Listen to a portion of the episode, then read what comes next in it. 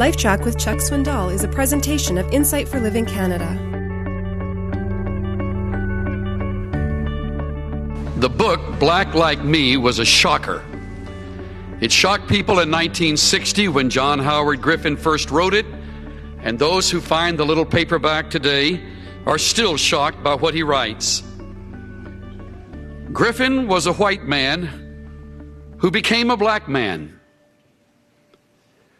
Through a series of interesting experiments and treatments, he temporarily changed his skin color from white to black. And then he moved throughout a number of the states in the deep south and experienced the ugliest side of prejudice.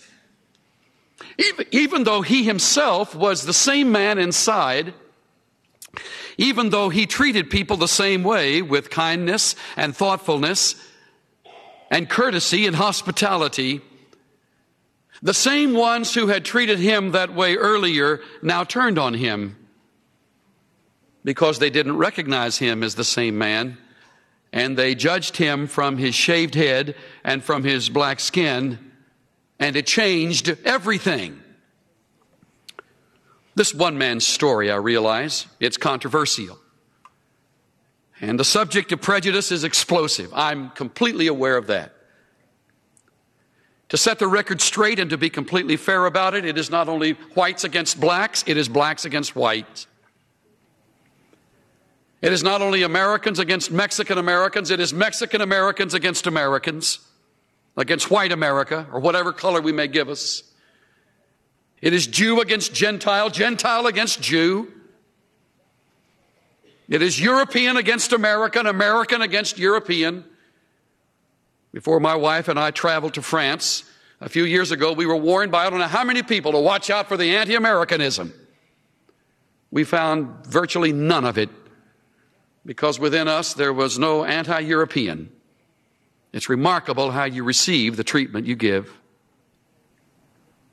This is going to be hard for some of you to hear because if the truth were known, you have a deep seated sin problem with prejudice.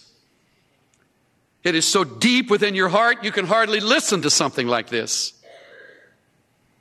And you think you have facts to prove the reason you are like you are. But in reality, the only thing you have to prove the reason you are like you are is that you are depraved.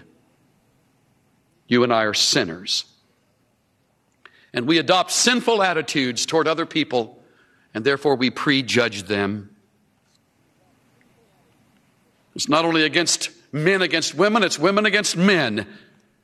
It's, it's the, the people who have never been in prison against those who are ex cons, and vice versa. It goes on and on and on, almost like we were gang members in a world of humanity.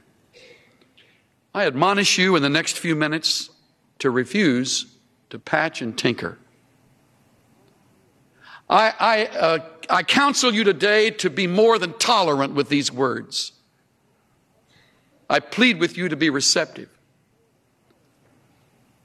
to face the ugliness of your own sinfulness in the area of prejudice, just as I must do in mine. Tinkering and patching will never be as good as renewing. It's a mind and a mindset, this thing called prejudice.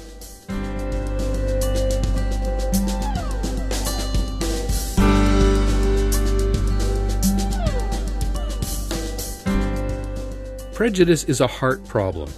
It goes deep. We adopt sinful attitudes toward other people and we prejudge them. Recognizing the prejudice in our lives is the first step to removing the blinders, and with God's help, begin seeing the truth. This is Steve Johnson of Insight for Living Canada.